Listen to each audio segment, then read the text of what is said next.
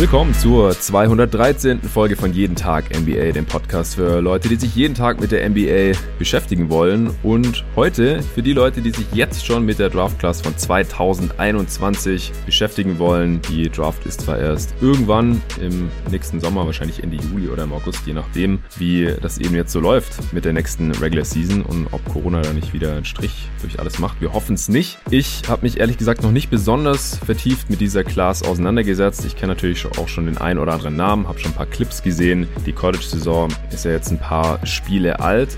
Aber ich habe mir hier heute einen absoluten Draft-Experten reingeholt, mit dem ich jetzt auch gar nicht über die 2020er Draft sprechen konnte dieses Jahr.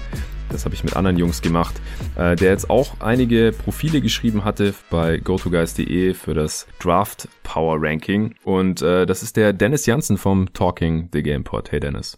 Hallo Jonathan, danke für das Lob. Das ist schon irgendwie eine Art Adelstitel nach einem Jahr Draft Scouting. Ja, genau, du bist da noch gar nicht so lang dabei, also jetzt nicht wie Tobi Berger oder Toben Adelhardt, die das jetzt schon irgendwie seit einer Dekade betreiben, aber die hatte ich auch gefragt, ob die Bock haben, dass ich hier wieder so einen Dreiteiler vielleicht machen kann wie vor einem Jahr. Die Hörer, die damals schon dabei waren, die werden sich vielleicht erinnern, beziehungsweise habe ich jetzt auch in der Draft Coverage für die Draft vor ein paar Wochen mich immer wieder auf diese Pots bezogen, wo ich einen zu den Playmakers gemacht hatte, einen zu den Wings und einen zu den Bigs, jeweils mit einem Draft-Experten und die haben gemeint, äh, nee, du, frag mal den Dennis, der ist da schon viel tiefer drin als wir.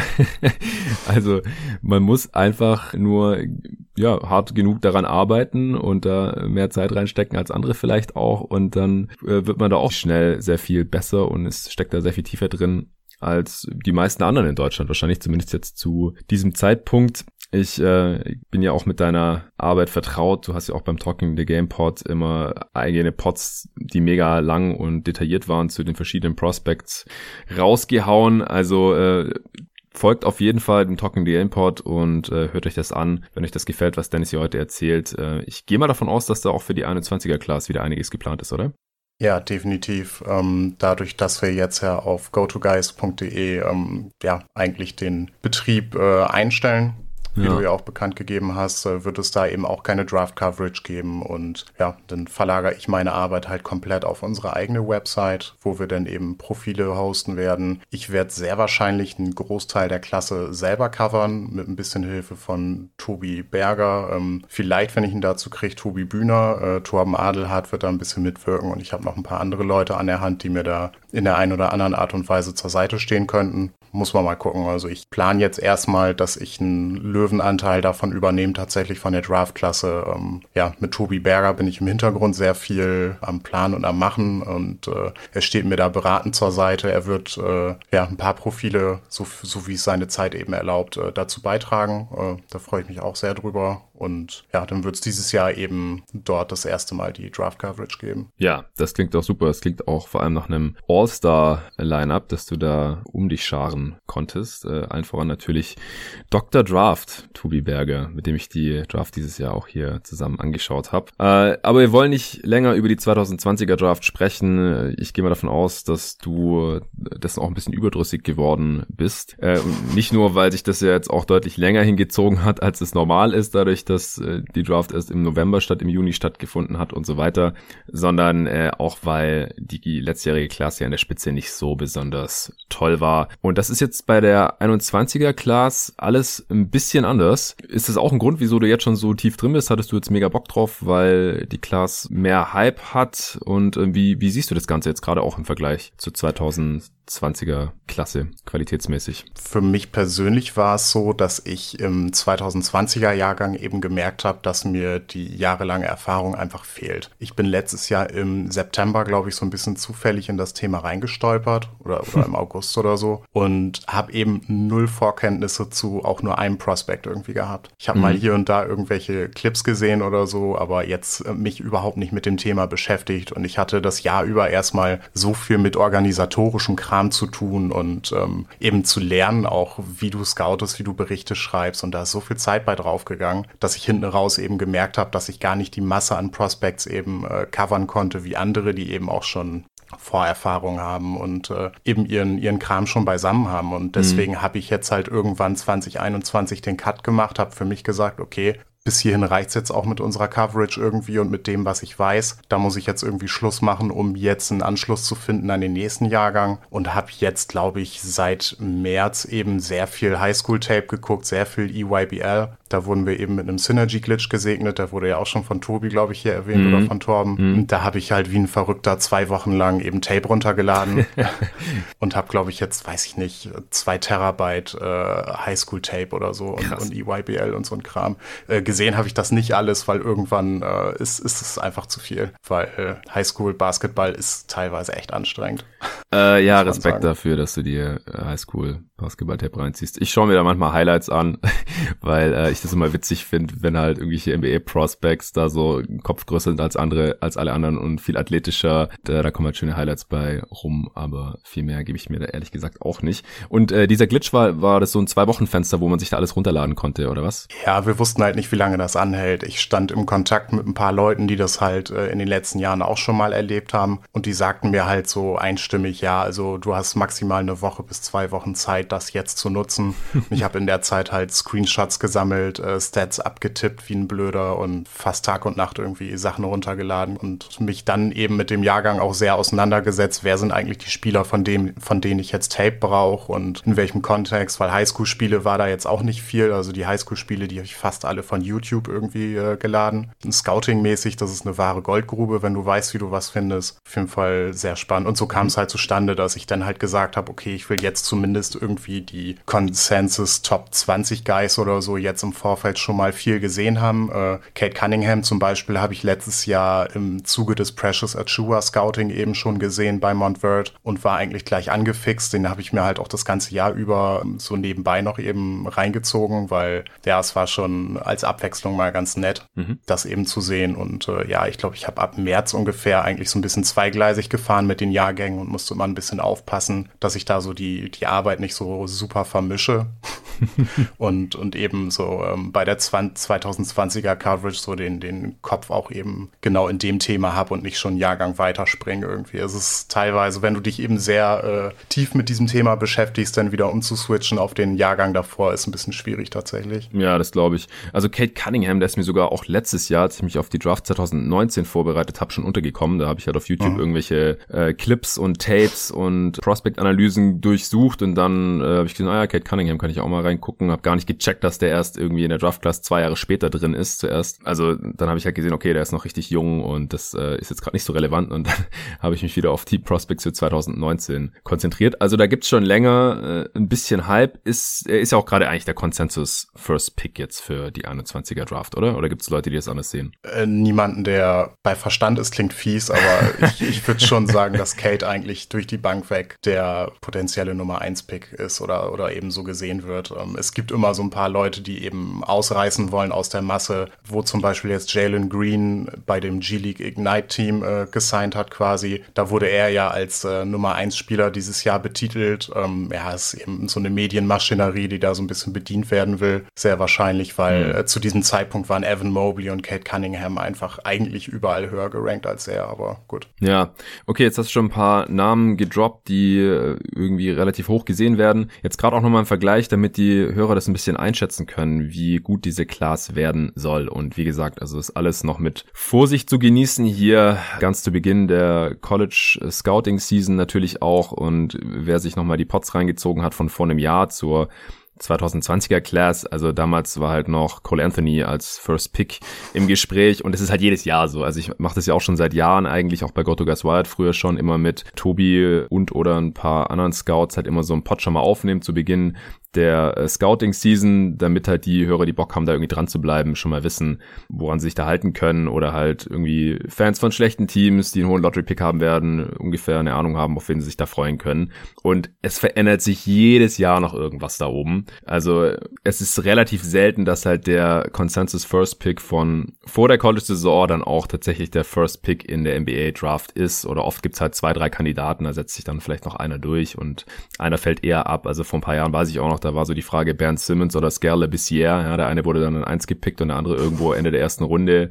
Cole Anthony ist ja jetzt auch erst an 15 war das, glaube ich, zu dem Magic weggegangen mhm. und so. Also das passiert jedes Jahr. Das ist ja auch irgendwie ein bisschen das Interessante an der ganzen Geschichte. Aber wie viele Spieler würdest du jetzt sehen, die dieses Jahr vor Anthony, Edwards, Wiseman und Ball gedraftet worden wären? Ähm, so verrückt das klingt, fünf Kandidaten. ja, okay. Ist schon wild. Also in, in, in anderen Pods kursieren auch noch ganz andere Zahlen. Da werden sieben oder acht Spieler genannt, mhm. aber so weit bin ich dann doch nicht. Also bei mir wären es dann definitiv eben Kate Cunningham, der eben ganz oben über dem Jahrgang thront. BJ Boston von Kentucky, Jonathan Kuminga, der reclassified ist, also der war ursprünglich sogar für nächstes Jahr erst vorgesehen mhm. und äh, ist jetzt auch eben in die G-League gegangen. Äh, Evan Mobley habe ich da mittlerweile drin, Jalen Green und wie gesagt eben Kate Cunningham und Cyril Williams wird teilweise dort gesehen, Keon Johnson, eventuell, wenn eben die erhofften Entwicklungssprünge irgendwie kommen. Aber ja, Tennessee haben wir zum Beispiel jetzt auch noch überhaupt nicht gesehen und deswegen würde ich den erstmal tatsächlich noch beiseite schieben. Mhm. Okay, dann haben wir ja einiges vor. Ich gehe mal davon aus, dass es ein Zweiteiler werden wird die Wings, da hast du mir jetzt die meisten Namen geschickt. Deswegen würde ich sagen, wir fassen vielleicht die Playmaker und die Bigs dann in einem Part zusammen und die Wings in einem anderen, wenn es für dich okay ist. Ja, alles klar. Dann äh, machen wir es vielleicht spannend und sprechen über die Wings.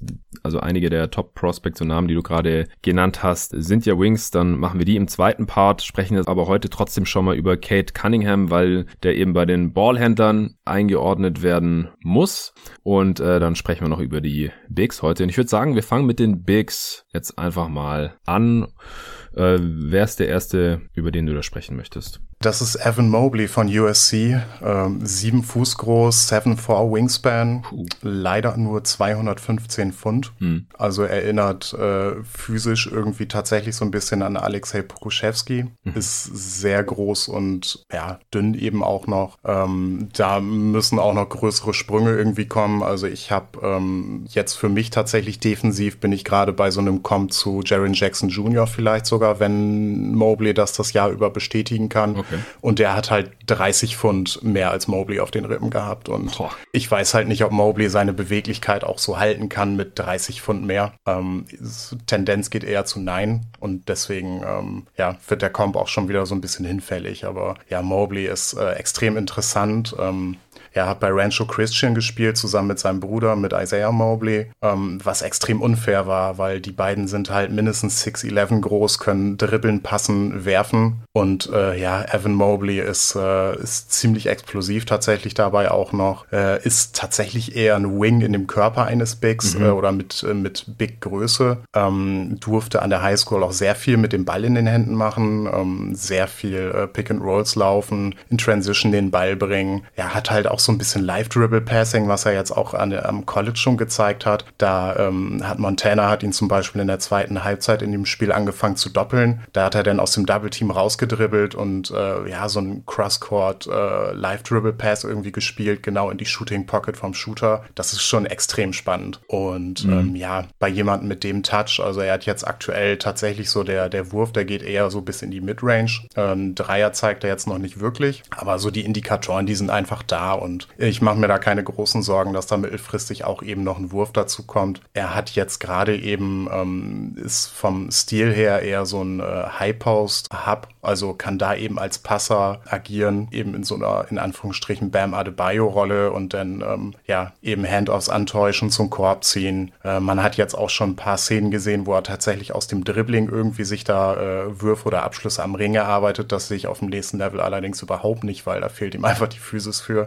Auch wenn die Länge da ist, aber ist ein ganz interessanter Passer, ähm, bringt eben die Größe mit und hat allgemein irgendwie ein sehr, sehr nettes Skillset und man hat eben gar nicht den Eindruck, dass er sich zu sehr in seinen eher Skill-Abschlüssen verliert, sondern wirklich da auch gute Entscheidungen trifft. Ähm, man hat bei James Wiseman ja immer das Problem gehabt, dass er äh, ja dann doch eher zu, zu so komischen Abschlüssen, irgendwelchen Fadeaway-Würfen äh, tendiert und so. Und bei Mobley ist es schon, schon passiger. Also er versucht schon irgendwie mit seiner Länge am Ring Ring zu finishen oder dann halt ähm, in bestimmten Mismatches dann aus der Midrange zu agieren, wenn die Situation das zulässt. Das, das gefällt mir so als Komplementärskill irgendwie offensiv schon, schon deutlich besser. Und defensiv war ich jetzt überrascht, weil USC Mobley eigentlich eins zu eins so einsetzt, gerade wie Onyeka Okongwu letztes Jahr, mhm. der eben durch Coverage-Versatilität äh, glänzen konnte und Mobley eben auch jetzt gerade bei der Größe eben ähm, hoch im Pick and Roll verteidigen darf, äh, sehr aggressiv hedgen darf teilweise, denn eben recovern muss, ähm, denn eben in der nächsten Possession auf einmal Drop spielt und, und das eben schon ziemlich gut macht. Da sind jetzt gerade auch nach zwei, drei Spielen immer noch so Freshman-Mistakes äh, dabei, wo er einfach absolut falsch steht und durch einen Slip irgendwie überrascht wird oder so, aber die Ansätze, die sind schon extrem interessant. Und dass er jetzt auch schon ähm, einige Possessions hatte, wo er eben vor kleineren Spielern geblie äh, geblieben ist, äh, Wings verteidigen konnte, so ein bisschen schon super interessant. Äh, hat extrem gute Hände auch, äh, einen ganz, ganz netten Touch, äh, ist im Pick and Roll halt durch seine Short, äh, Short Roll Passing Ability super interessant mhm. und ist eben bei der, bei der Länge auch ein äh, sehr interessanter Lob Threat, eben auch weil er recht explosiv ist. Wenn das defensiv eben bestätigen kann, dass er da auch Coverage versatil ist, physisch sind wir uns einig, dass er sich da echt, echt verbessern muss, weil ja, man, man hat es jetzt auch gegen unterklassige Gegner gesehen, wenn er da wirklich einen physischen Spieler im Post verteidigen muss, dann ist das schon, schon viel so. Er kann mit seiner Länge viel machen, aber er, er verliert da schon eine Menge Platz und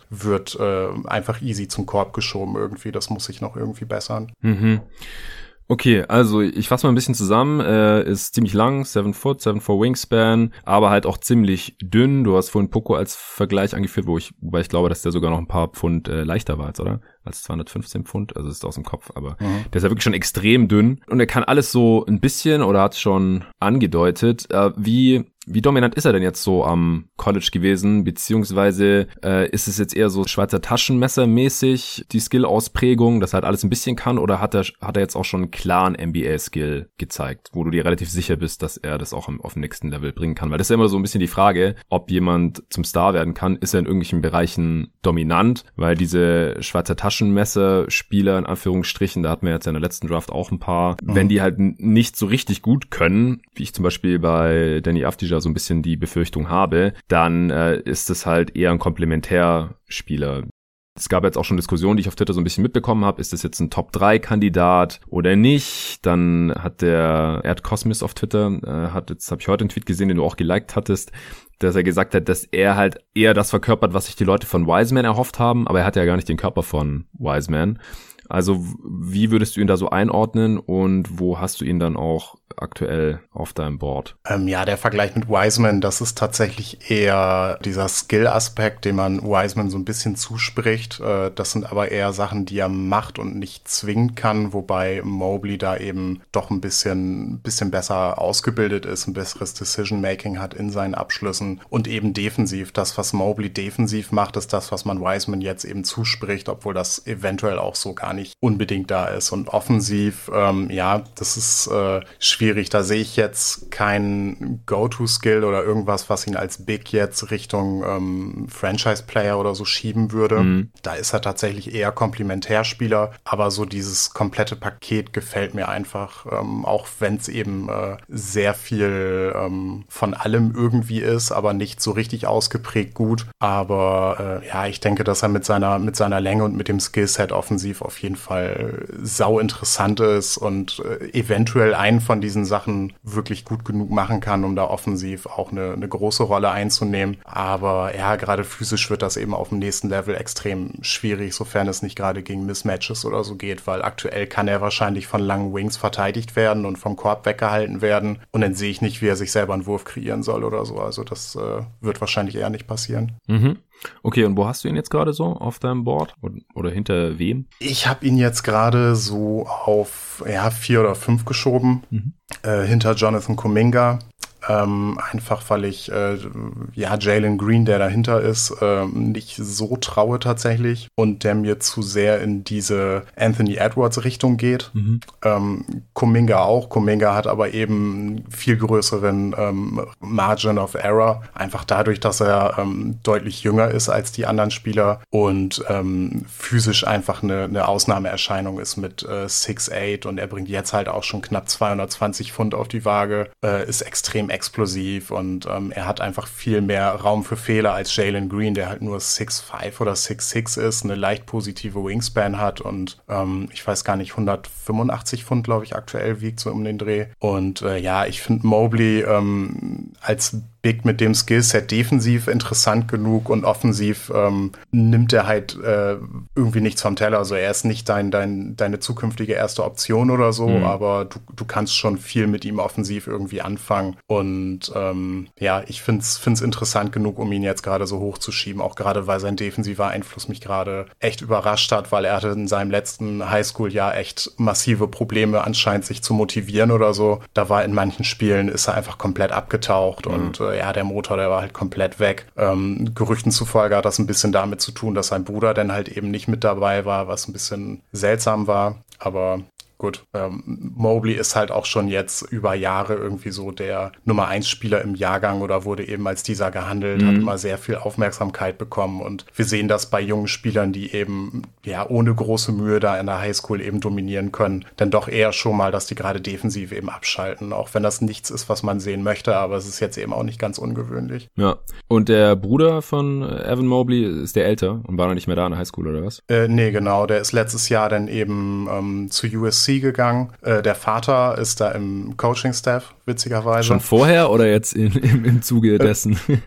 vorher. Okay. Ähm, ich glaube, das, das war aber so ein bisschen zum Recruitment von Isaiah und Evan Mobley. Evan hat auch sehr früh zugesagt tatsächlich. Ähm, ja, das wird wohl so ein Wing-Wing-Ding gewesen sein. Ähnlich wie mit Kate Cunningham, da ist der Bruder eben auch im Coaching-Staff ja. bei äh, Oklahoma State. Und bei, bei Michael Porter Jr. war da nicht der Vater dann auch Coaching-Staff oder so?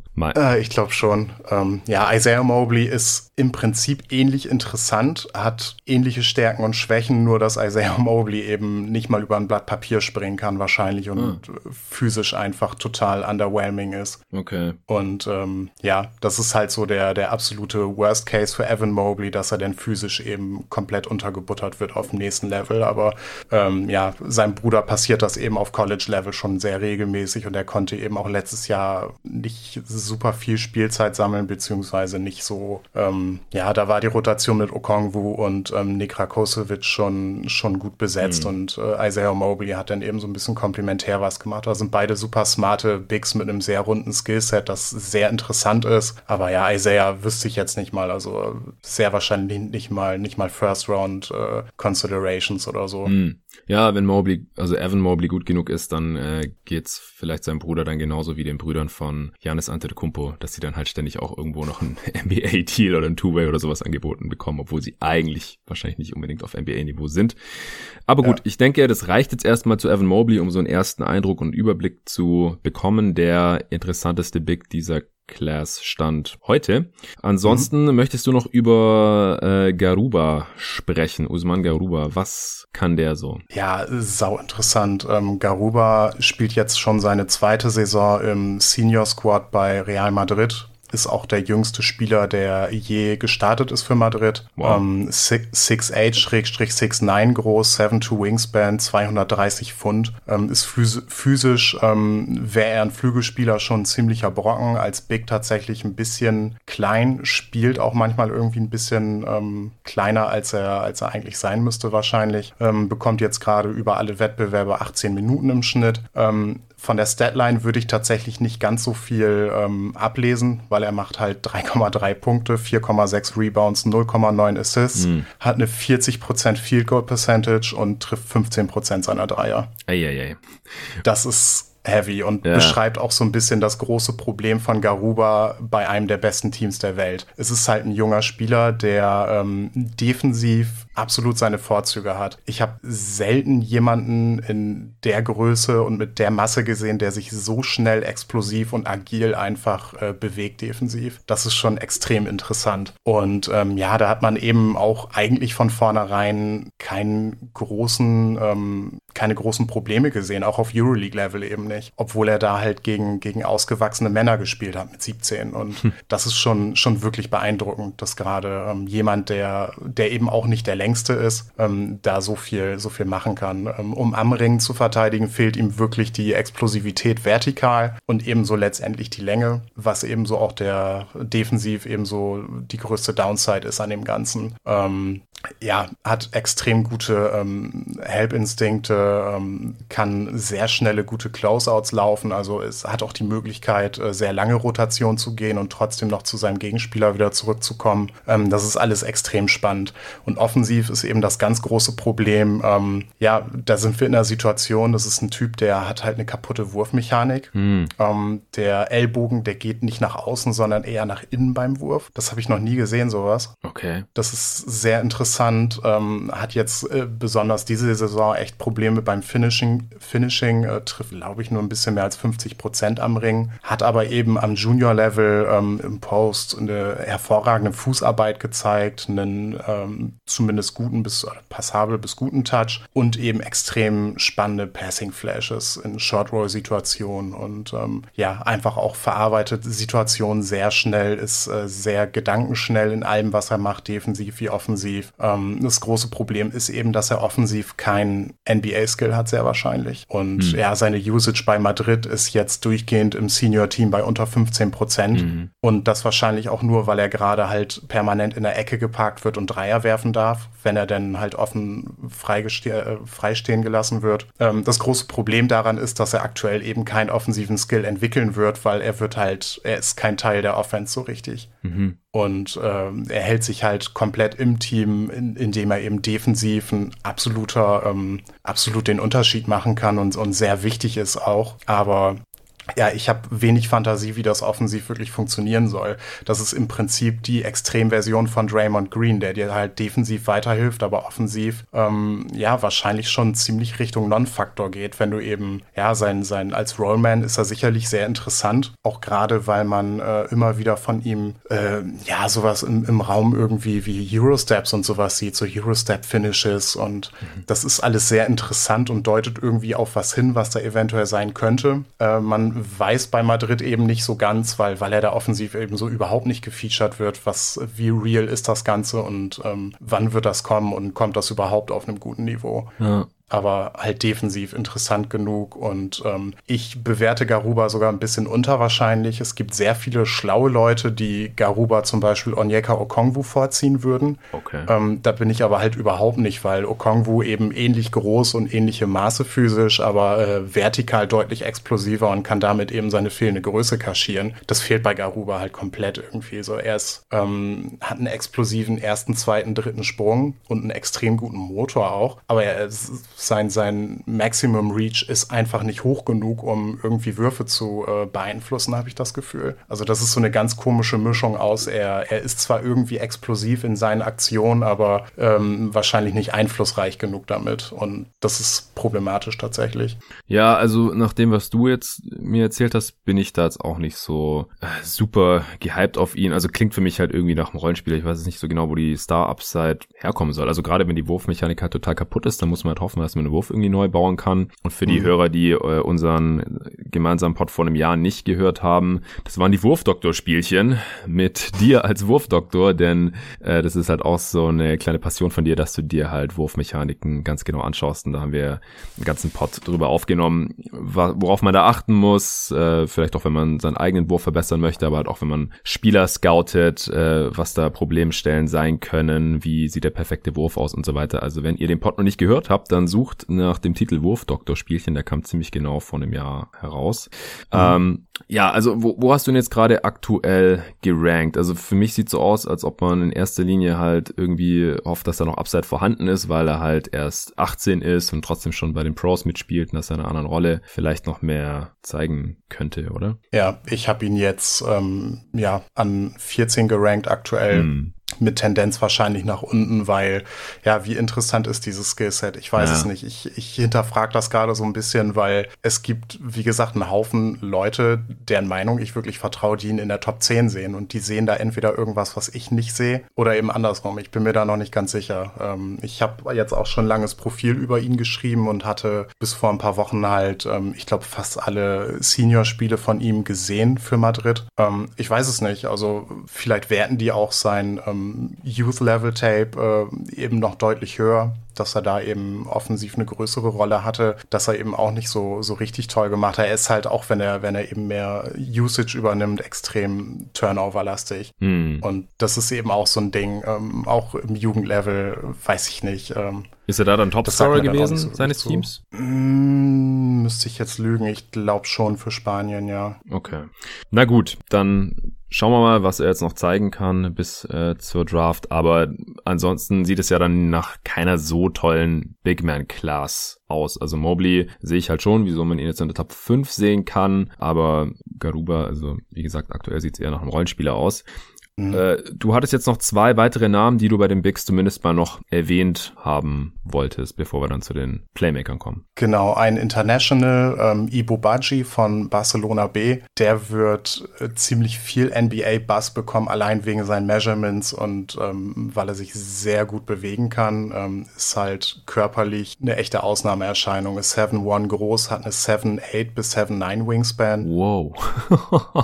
und er hat 230 Pfund Bewegung bewegt sich ganz gut. Und ähm, ja, scheint eben auch keine, keine Steinhände zu haben, auch defensiv generell irgendwie ein ganz gutes Gefühl und ist alleine mit den, mit den, ähm, ja, mit den Maßen schon extrem interessant für viele Teams, sehr wahrscheinlich. Und äh, der andere wäre eben Dayron Sharp von USC, ähm, letztes Jahr auch in Montverde gespielt mit Cunningham und Scotty Barnes zum Beispiel. Ähm, 6'10, 6'11 groß, ähm, hat auch eine deutlich positive Wingspan, ich glaube 7'2 waren es. Ähm, ist halt so ein smarter Do-it-all-Big Man, der, der halt äh, ja, werfen kann, der, der ein sehr smarter Passer ist auch. Also das, die, die diesjährige Montverde-Klasse allgemein war da sehr, sehr begabt und ähm, ja, sah defensiv auch interessant aus. Das ist eben so ein kleiner, ähm, ja, weiß nicht, irgendwo in den 20ern vielleicht so ein Flyer, den man, den man gehen kann. Ist, äh, finde ich, sehr interessant und ähm, hat jetzt auch in den ersten Spielen schon Spaß gemacht bei USC. Mhm. Okay, also dann kann man den mit äh, Mobley zusammen scouten, im Prinzip. Da spart man sich dann ein bisschen Zeit. Äh, äh, UNC, ah, also North Carolina. Ah, ich habe ne? USC verstanden. Okay, ja gut. dann hat sich das erledigt. Äh, kurz noch um die Wingspan von Budgie einordnen zu können. Rudy Gobert hat auch eine 7 foot 9 Wingspan und das ist auf jeden Fall einer ja. der längeren der NBA gerade und das hilft ihm ja auch unglaublich dabei, eben auf diesem Defensive Player of the Year Niveau zu agieren als Rim Protector. Okay, also nicht allzu viele Bigs hier drin aktuell, die interessant sind für die Lottery oder, oder für die erste Runde. Stand heute, wie gesagt, kann sich ja noch alles ändern und ich meine, im Prinzip ist es halt auch so, wenn man keinen klaren NBA-Skill hat als NBA Big, der einen direkt zum Starter mindestens, wenn nicht irgendwie Star-Upside macht, dann sollte man halt auch einfach kein First Rounder darauf verwenden, denn äh, wie man auch jetzt gerade wieder schön sieht in dieser Free Agency, es gibt halt immer noch Rotations-Big-Men, die doch kein Team gefunden haben, Touch Gibson oder so zum Beispiel, äh, weil es einfach zu viele gibt in der NBA oder genug gibt, dass jedes Team da genug findet. Deswegen war das ja auch in dieser Draft äh, wieder ein bisschen komisch, dass Teams wie die Hornets dann zum Beispiel gleich äh, zwei äh, Picks in der zweiten Runde darauf verwendet haben oder dass ich die Pistons da an 16, also er Stewart gedraftet haben oder die Suns Jalen Smith an 10. Äh, wir werden sehen, wie das dann in, nächstes Jahr in der Draft aussieht. Aber ich würde sagen, wir kommen jetzt zu den äh, Ballhändlern oder Guards, also oder, oder Playmakers, wie ich es auch gerne nenne, denn es ist letztendlich sind es ja nicht immer Guards, äh, denn es gibt ja auch Typen wie äh, LeBron James oder Ben Simmons, die halt ja eindeutig Forward-Größe haben in der Offense, aber halt äh, entweder im Halbfeld auch die Rolle des Playmakers einnehmen können und das halt auch ihre beste Rolle ist und man da nicht irgendwie noch einen klassischen Point Guard in Anführungsstrichen dem die stellen sollte, außer bei Simmons, weil er halt im Halbfeld nicht so viel kann.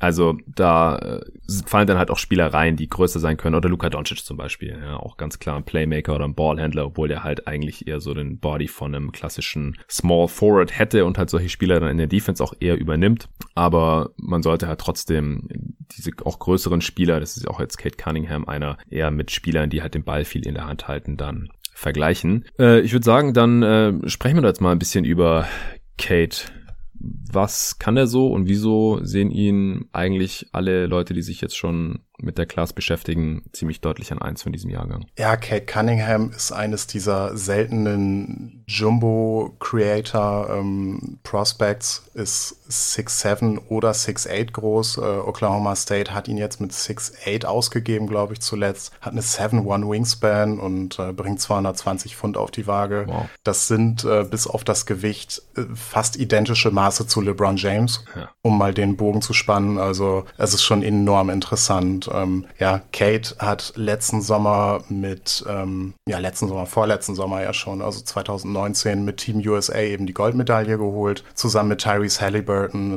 ähm, Kyra Lewis und noch ein paar anderen und war da im Team eben schon der mit Abstand beste Spieler und ja, hat da so ein bisschen als, als primärer Ballhändler und eben als Bindeglied agiert, weil er ist eben so ein sehr egali egalitäres Team gewesen und ja, Kates ähm, Main Appeal ist eben sein Passing und seine Creation für andere. Es ist schon, schon enorm interessant, wie sehr er ähm, ja die Defense eben beugen kann mit seiner Fähigkeit, wirklich jeden Pass im Buch irgendwie zu spielen. Ähm, lernt es jetzt auch immer besser, auch zu den richtigen Momenten als Scorer irgendwie zu agieren. Mhm. Ähm, die einzige richtige Frage, die sich bei mir bei, bei Kate stellt und äh, bezüglich seiner Upside oder auch seinem Decision Making ist eben so sein Wiring, wie er sich selber versteht versteht. So, er versteht noch nicht so ganz, dass er eigentlich immer der beste Spieler auf dem Feld ist mhm und auch die beste Option, einen Angriff abzuschließen. Er ist eben jetzt beileibe noch kein aggressiver Scorer, wobei wir das eben auch in einem Setting schon gesehen haben, bei EYBL eben, wo er der mit Abstand beste Spieler des Teams war und auch die beste Offensivaktion und da denn eben als ähm, 16-, 17-Jähriger, ähm, teils eben auch deutlich ältere High-Level-Prospects äh, ziemlich in die Schranken verwiesen hat mit dem, was er gemacht hat. Ähm, ja, es ist schon, schon krass, vor allem weil jetzt so über die letzten eineinhalb Jahre ähm, die Athletik nochmal eine ganz andere geworden ist. Also vorher ähm, im Finishing so ein bisschen Probleme gehabt, weil er vertikal noch nicht äh, ganz so stark war. Das hat sich jetzt äh, dann doch geändert. Mhm. Ähm, ist jetzt da auf jeden Fall dann doch schon in einem, in einem ziemlich positiven Bereich. Ähm, ich will jetzt sowas wie East Bay Dunks im, in Transition jetzt nicht als Maßstab nehmen oder so, mhm. aber äh, das ist dann schon jemand, der, der zwischendurch mal dann äh, 1 gegen 0 auf dem Korb irgendwie was super Spektakuläres auspackt oder eben ähm, ja für fürs Team USA dann ähm, wer war es äh, Gonzaga äh, der Gonzaga Center der diesjährige Freshman ähm, den den hat er ziemlich aufs Poster geschickt. Also das das sieht man jetzt immer öfter von Kate und dass er eben sehr physisch da am Ring agiert. Und eben was jetzt noch gekommen ist ist sein Wurf. Ähm, das Volumen ist immer noch nicht wirklich hoch aber er hat jetzt eben gezeigt dass er recht effizient seinen Wurf treffen kann und sich einen Wurf erarbeiten kann und damit eben das Ganze so ein bisschen ähm, zusammenfügt, was er an ähm, Playmaker-Upside irgendwie hat. Ähm, weil das alles noch nicht genug ist, ist er eben auch noch ein extrem guter Team-Defender, äh, nutzt da eben auch sein äh, Basketball-Brain, um, um eben gegnerische ähm, Angriffe schon, schon sehr gut zu lesen und im richtigen Moment in Passing-Lanes zu wildern oder eben mittlerweile auch als Rim-Protector zu agieren. Ich hab's, ähm, ich glaube, das zweite College-Spiel muss das jetzt gewesen sein, da hat er zeitweise eben als Big gespielt, sogar in der Drop-Coverage und hat die fast perfekt ausgeführt. Ähm, so vom, vom Verständnis her, wann er was was machen muss, um den Drive zu verhindern und so. Das war schon sehr beeindruckend, einfach auch so diese Vielseitigkeit. Und da hat er eben mit seiner Körpergröße, der Athletik, die er mittlerweile mitbringt, der Wingspan, echt ein äh, super Paket, um da ähm, potenziell eben so ein, so ein Two-Way-Star zu sein, eventuell sogar. Ähm, Tobi hatte jetzt schon den Einwurf, dass Kate ihm eben am Ball nicht so gut gefallen hat. Mhm.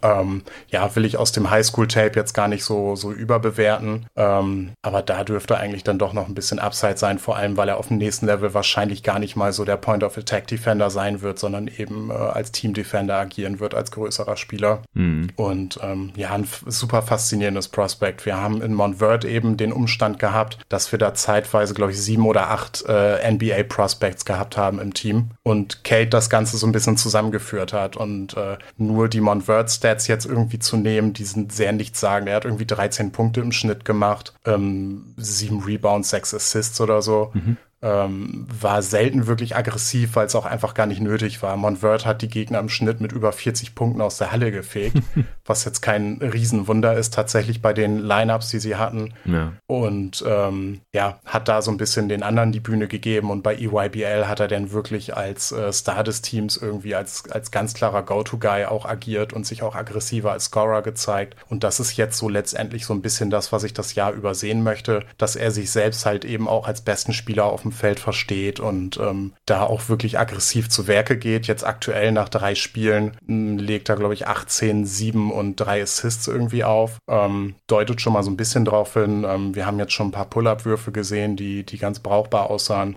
Da müssen wir jetzt aber eben auf dem College-Level mal schauen, ob er da wirklich den, den Swing machen kann und wirklich dominant agieren kann. Ähm, ansonsten würde ich ihn tatsächlich, ähm, ja, jetzt so aus Preseason-Sicht schon in, in so beinahe so eine Zion Williamson oder Luka Doncic-Tier schieben als Prospect. Also ist wirklich, wirklich speziell. Ja, also das wäre jetzt auch so meine Frage gewesen, äh, jetzt, wo es kein Go-To-Guys Draft-Ranking mehr geben wird, leider nächstes Jahr, wäre er vielleicht der erste Spieler seit, seit Anthony Davis, den man in dieses Superstar-Tier reinschieben müsste, was mit Zion und Luca ja übrigens nicht gemacht wurde. Ich habe beide Male mit Tobi auch drüber diskutiert. Ähm, da war dann einfach irgendwie ein bisschen, keine Ahnung, war man doch noch ein bisschen zu vorsichtig. Also gerade bei Luca hat Tobi mir halt auch schon gesagt, dass man das einfach hätte machen sollen. Aber da war er war nicht mal Consensus First Pick und dann, wie man gesehen hat, war er auch nicht mal der erste Pick und auch nicht der zweite, dritte. Ähm, also dann der dritte schon, aber dann halt auch per Trade gegen den fünften und so. Also den wollte jetzt nicht jeder haben. Das wird anders laufen mit Kate Cunningham mhm. und Zion war ja auch vor der College-Saison äh, nicht an eins gerankt, äh, was ich mir im Nachhinein auch nicht mehr ganz erklären konnte, sondern er wurde ja dann noch hinter RJ Barrett gerankt teilweise und so. Und das hat sich dann einfach erst durch seine krasse College-Saison dann so herauskristallisiert, dass er der klare First Pick sein sollte. Also denkst du, dass es bei Cunningham jetzt vielleicht angebracht wäre, in so eine Tiere reinzuschieben? Für mich persönlich auf jeden Fall. Tobi sitzt mir gerade so ein bisschen mahnt auf der Schulter und sagt, das sollten wir nicht tun. Okay, interessant. Ich habe hab ja auch schon so eine kleine Preview zu dem Rennen um den First Pick ähm, geschrieben und habe Cunningham da eben auch, ähm, ja, zumindest mit Prospect Luca verglichen. Ähm, wir dürfen von keinem Prospect jemals erwarten, dass er so eine Entwicklung hinnimmt ja. und zeigt, aber äh, aus Prospect-Sicht eben wahrscheinlich schon so das interessanteste Prospect seit Luca zumindest. Gut, das äh, sind jetzt nicht so ganz viele Jahre vergangen seitdem, aber äh, einfach nur mal, um zu zeigen, wie, äh, wie krass das wirklich ist. Und ja, Tobi ist da ein bisschen kon konservativer als ich. Äh, vielleicht auch ganz gut, dass er mich da manchmal so ein bisschen äh, runterholt, was Cunningham äh, angeht und dass wir da so ein bisschen Devil's Advocate irgendwie spielen ja. können das Jahr über. Ähm, aber ja, ich bin schon, bin schon sehr überzeugt von ihm. Ja, das wird man. Ich bin gespannt. Ich denke, das reicht jetzt auch, damit wir äh, den ersten Teil hier dann auch noch kurz genug halten können. Und du hast auch nachher einen Hard Out und wir müssen ja dann auch noch den Part über die Wings aufnehmen. Aber du wolltest hier bei den äh, Ballhändlern oder Guards noch über Jalen Sucks sprechen. Ja, genau. Ähm, Stand jetzt wissen wir leider nicht, ob Sachs sich jetzt gestern tatsächlich die Achillessehne gerissen oh, hat. echt? Scheiße, das hab ich gar nicht mitbekommen. Krass. Ja, er ist gestern ziemlich fies umgeknickt. Es ah. soll wohl nur eine Knöchelverletzung sein. Ähm, inwiefern das jetzt, äh, ja, es ist halt noch nicht raus, was da wirklich ist. Und es ist sehr schade, weil Sachs hat jetzt in den ersten Spielen wirklich äh, ein dickes Ausrufezeichen hinter das gesetzt, was er äh, in Minnesota am College, äh, an der Highschool schon gemacht hat. Er hat für die Minnehaha Red Claws gespielt, zusammen mit äh, Chad Holmgren, der 2023, glaube ich, nee, 22 der, der Nummer 1 Spieler ist. Ähm, ist ganz interessant. Sachs hat wie einige Prospects jetzt gerade einen Football-Hintergrund und war als Quarterback tatsächlich talentiert genug, dass er ein ähm, Scholarship-Offer von Ohio State bekommen hat. Mhm. Ähm, war auch zeitgleich mit Mr. Basketball und Mr. Football. Also ja, ein sehr starker äh, Two-Sport-Athlet. Ähm, was eben noch so ein Fakt ist, äh, der mich glauben lässt, dass da eventuell noch größere Entwicklungssprünge drin sind, ja. weil er sich bisher halt eben nicht nur auf Basketball konzentriert ja. hat. Und ähm, ja, das ist jetzt so der Pfad, den er eingeschlagen hat und deshalb eben mehr Zeit da investiert, äh, investieren wird und da eventuell sogar noch größere Sprünge drin sind. Ähm, Sachs war auch eben Mitglied des äh, USA U19-Teams 2019, äh, 6-4 groß leider nur eine 6'5 11 Wingspan, hm. was auf dem Feld aber wirklich nicht auffällt. Er ist ein sehr äh, bissiger Verteidiger, ähm, darf bei Gonzaga auch sehr viel roam und, und gamblen und eben, ähm, ja, hat da eben auch die Struktur hinter sich, äh, die das ermöglicht. Ähm, bringt fast 200 Pfund auf die Waage, ist extrem kräftig und ähm, ich hätte ihn vor dem Jahr tatsächlich eher in so ein Combo Guard, äh, so, so, ein Combo, so eine Combo Guard Schiene geschoben. Er hat jetzt aber in den ersten Spielen schon mal gezeigt, wie krass ähm, seine Manipulation bei Pässen ist. Ähm, das ist auch wieder so eine Quarterback-Sache, ähm, wie viel er eigentlich mit, ähm, mit No-Look-Pässen und sowas arbeitet. Das ist schon enorm und ähm, mit so ganz kleinen Moves irgendwie eben ähm, Rotationen erzwingt teilweise, dass er dann äh, ein Post-Entry antäuscht und daraufhin kommt eben der, der Help-Defender zur Seite mhm. und dann kann er halt einen offenen Pass in die Ecke spielen und, mhm. und solche Sachen. Das ist schon sehr, sehr interessant. Ähm, die Fragezeichen bei Sachs waren jetzt so ein bisschen eben ähm, der Wurf. Ähm, ja, wenn man nach dem ersten College-Spiel geht, äh, ist es kein Fragezeichen mehr. Da hat er zwei ziemlich krasse Dreier getroffen, einen auf Movement und einen sehr tiefen Dreier. Ähm, ja, hat da allgemein aber eine sehr gute Entwicklungskurve gezeigt, ähm, ist mechanisch super sauber mittlerweile und da mache ich mir eigentlich wirklich gar keine Sorgen, dass der Wurf wirklich real ist. Ähm, wie es um seine Self-Creation steht, da, da ist eben noch so ein bisschen das, das Fragezeichen, ähm, wie, wie real oder wie viel da wirklich ist. Aber sein Drive, der ist extrem stark. Ähm, er ist am Ring eben durch seine, seine Physis ähm, extrem effizient und hat einfach einen enorm guten Touch äh, mit beiden Händen, um da am Ring zu finishen. Und ähm, ja, auch bei seinem Drive hat er jetzt einfach gezeigt, wie, wie reif er da eigentlich schon agiert und mit verschiedenen Tempowechseln eben die Defense attackiert und, und wie gut er die Defense auch schon lesen kann, um ähm, in diese Drives zu gehen eben. Ähm, das ist schon, schon sehr beeindruckend. Ähm, ja, Fragezeichen weiterhin wären für mich so ein bisschen die Explosivität, ähm, ob er da jetzt eben weiterhin so gut äh, bleibt, wie er ist. Hm, also ich, ich habe gerade mal nebenher geschaut, also der konnte ja sogar noch spielen in der zweiten Halbzeit und das wäre mit dem Achillessehnenriss nicht mehr gegangen. Nee. Also Kobe hat zwar, Good. wie jeder weiß, noch seine Freiwürfe genommen, aber das ist halt dann auch schon das Maximum. Also man kann sich einfach nicht mehr bewegen, wenn dieses Ding da hinten durchgerissen ist. Von ja, daher kann es nicht so super schlimm gewesen sein. Ähm, wir hoffen natürlich, dass er da gar keine bleibenden Schäden hat, aber scheint einfach nur mies umgeknickt zu sein. Ja, das ist gut. Ja, auf das jeden ist wirklich Fall. sehr gut. Ich ja. habe es gar nicht mehr mitgekriegt gestern. Ähm, ja, wie gesagt, defensiv super interessant und äh, eindrucksvoll bislang. Ähm, da müssen wir im Laufe der Saison noch schauen, wo es hingeht. Sachs habe ich jetzt bei mir auf dem Board an sechs in einem Tier mit, ähm, ja, wobei das wahrscheinlich ein bisschen, bisschen hochgegriffen ist mit Jalen Green und Evan Mobley, Brandon Boston und Kuminga, aber eben zum Ende von dem Tier. Mhm. Aber schon als Top 10 Pick bislang. Okay. Ja, klingt auch auf jeden Fall sehr, sehr interessant. Jalen Sachs von Gonzaga 6465 Guard. Äh, jetzt willst du noch ganz kurz drei Spieler ansprechen hier bei den Ballhändlern und Guards. Äh, Keon Johnson hast du auch schon ein paar Mal erwähnt, Jaden Springer und Caleb Love. Ja, Caleb Love ist bei mir jetzt ein bisschen hinten runtergefallen. Ähm, ist weiterhin ein interessanter Name, aber ähm, ja, der UNC-Kontext wird oder sie, es sieht bislang so aus, als ob es ihm ähnlich schaden wird wie Cole Anthony, weil es einfach, ja, Roy Williams kriegt es weiterhin nicht hin, irgendwie das Feld vernünftig zu spacen und mhm. ähm, ja, das erschwert die Drives halt enorm und ähm, ja, er ist ein extrem spannender äh, Pull-Up-Shooter und ähm, zeigt sich bisher auch sehr aggressiv im Drive mit, ähm, mit einem ganz soliden Playmaking für andere, aber ja, da muss ich jetzt auch noch mehr sehen tatsächlich, dass ich ihn da jetzt gerade noch mit ähm, in Consideration packe. Ähm, Keon Johnson finde ich insofern interessant. Es gibt einen Artikel von Ross Homan, das ist äh, bei The Stepien so der Highschool-Guru, der bei ihm eben eine sauspannende Entwicklungskurve sieht. Also Keon Johnson ist ein Athlet vom Schlage äh, Zach Levine. Hui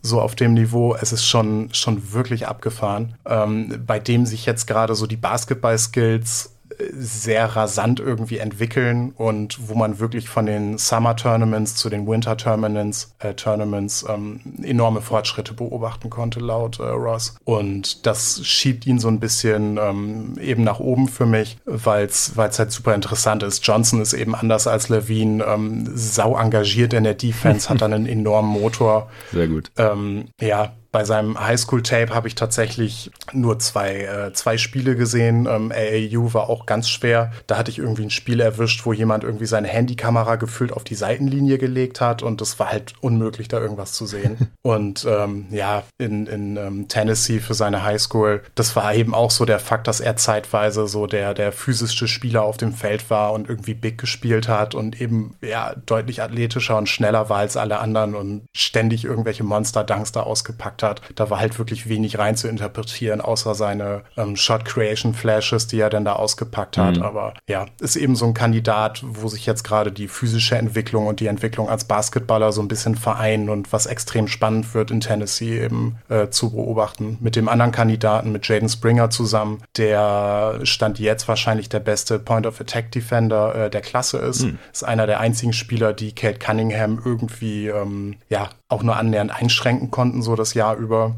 Äh, extrem kräftig, äh, geht auch eher Richtung Combo Guard irgendwie, hat einen sehr starken Drive und ähm, ja, wird auch für Tennessee spielen. Also das ist, ähm, Tennessee ist al alleine ähm, physisch gesehen schon ähm, ein absolutes Must-Watch mit dem, äh, mit dem Roster, das sie haben. Also da wird es einige sehenswerte Plays geben. Ja, interessant. Ähm, äh, Jaden Springer hat Vicini jetzt zum Beispiel nur an 38 gerade gerankt. Echt? Ja, ja. Äh, habe ich jetzt gerade gesehen. Ich musste ein bisschen runterscrollen, bis ich ihn gefunden habe. Äh, wo hast du den jetzt gerade so gerankt? Also klar, bei so eher Rollenspieler-Dudes, also gerade zu diesem Zeitpunkt, da kann es ja noch sehr stark auseinandergehen. Ja, habe ich jetzt Preseason an 12 gepackt vor Caleb Love. Wow. Gerade. Den hat Vicini auch an 12, Caleb Love. okay. Äh, und Keon Johnson, wo hattest du den? Äh, Keon habe ich mir jetzt ähm, an 10 gepackt aktuell. Alles klar.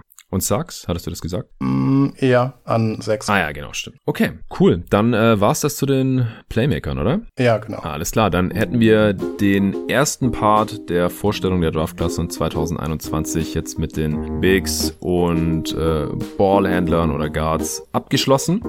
Und im nächsten Part geht es dann um die Wings. Einige Namen hast du jetzt hier auch schon hier und da angesprochen. BJ Boston, Jalen Green, Jonathan Kuminga, Zaire Williams, Scotty Barnes und noch ein paar weitere Name-Drops dann. Das hört ihr dann in der nächsten Folge. Vielen Dank dir, Dennis, dass du hier heute die Class schon mal vorgestellt hast. Wie gesagt, äh, checkt auf jeden Fall Talking the Game aus. Das ist ein Podcast, die covern alles Mögliche, was mit Basketball zu tun hat, aber eben unter anderem auch äh, Draft, Scouting und das übernimmt dort eben der Dennis und jetzt eben auch vermehrt in Schriftform mit der Hilfe von, den, von der ehemaligen GoToGuys.de Draft äh, Scouting Redaktion in der kommenden Scouting Season jetzt oder in der aktuellen Scouting Season und folgt dem guten Mann auf jeden Fall auch auf Twitter.